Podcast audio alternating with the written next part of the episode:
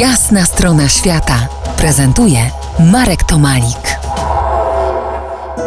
Po jasnej stronie świata Barbara Radwańska, filmowiec, publicystka zakochana w Argentynie, podróżniczka. Rozmawiamy dzisiaj o pionierskich lotach nad Andami na przełomie lat 20. i 30. XX wieku. Mówiliśmy o założonej przez francuskiego pisarza Antoine de Saint-Exupéry'ego pierwszej poczcie lotniczej w Argentynie.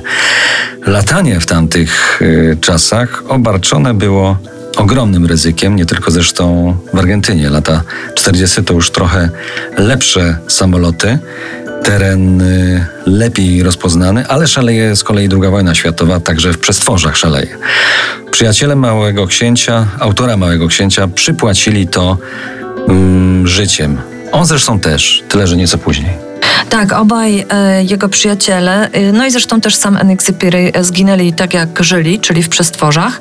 Pierwszy zginął Jean Mermons po, podczas podróży do Dakaru. W 1936 roku nadał komunikat, że włącza prawy silnik i to już były jego ostatnie słowa.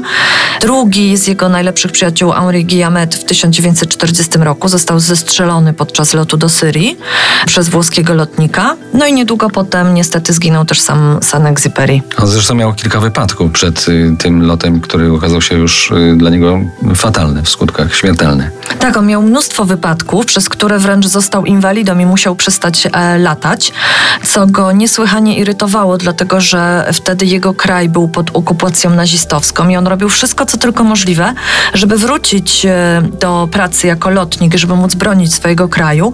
Na okrągło mu odmawiano, dlatego że no, był już inwalidą, miał niesprawną lewą rękę, nie mógł przejść w ogóle testów na pilotowanie myśliwców, ale w związku z tym, e, że miał znajomości, no to w końcu już był tak uparty, że pozwolono mu i zginął podczas swojej szóstej e, misji.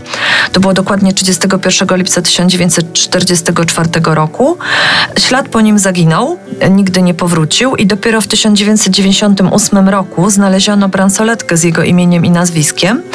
E, I na początku myślono, że to może jakaś mistyfikacja, ale kilka lat później znaleziono szczątki jego samolotu, których numer seryjny wskazywał, że był to samolot należący do Saint-Exupéry'ego. E, prawdopodobnie został zestrzelony przez niemiecki myśliwiec, który w dniu 31 lipca zgłaszał zestrzelenie atakującego go Leitinga. Pilotem był niemiecki pilot myśliwców Robert Heischel. Do zestrzelenia Sandek-Zyperego przyznał się też inny niemiecki pilot. Tak, to jest też taka ciekawostka. Yy, opisuje to książka San-Exupéry Ostatnia Tajemnica, że inny niemiecki pilot, Horst Rippert, przyznał się, że być może to on zestrzelił San-Exupéry'ego, chociaż ma wielką nadzieję, że nie, dlatego, że napisał od samego początku, miałem nadzieję, że to nie był on, bo jestem wielkim fanem jego książek. Gdybym wiedział, kto siedzi za sterami, nigdy w życiu nie pociągnąłbym za spust. Żył krótko, zaledwie 44 4 lata. Od jego śmierci upłynęło już 3 czwarte wieku. Pozostawił nam swoje słowa zawarte w kilku zaledwie książkach, ale za to w jakich książkach? Jego celne myśli uczą żyć kolejne pokolenia.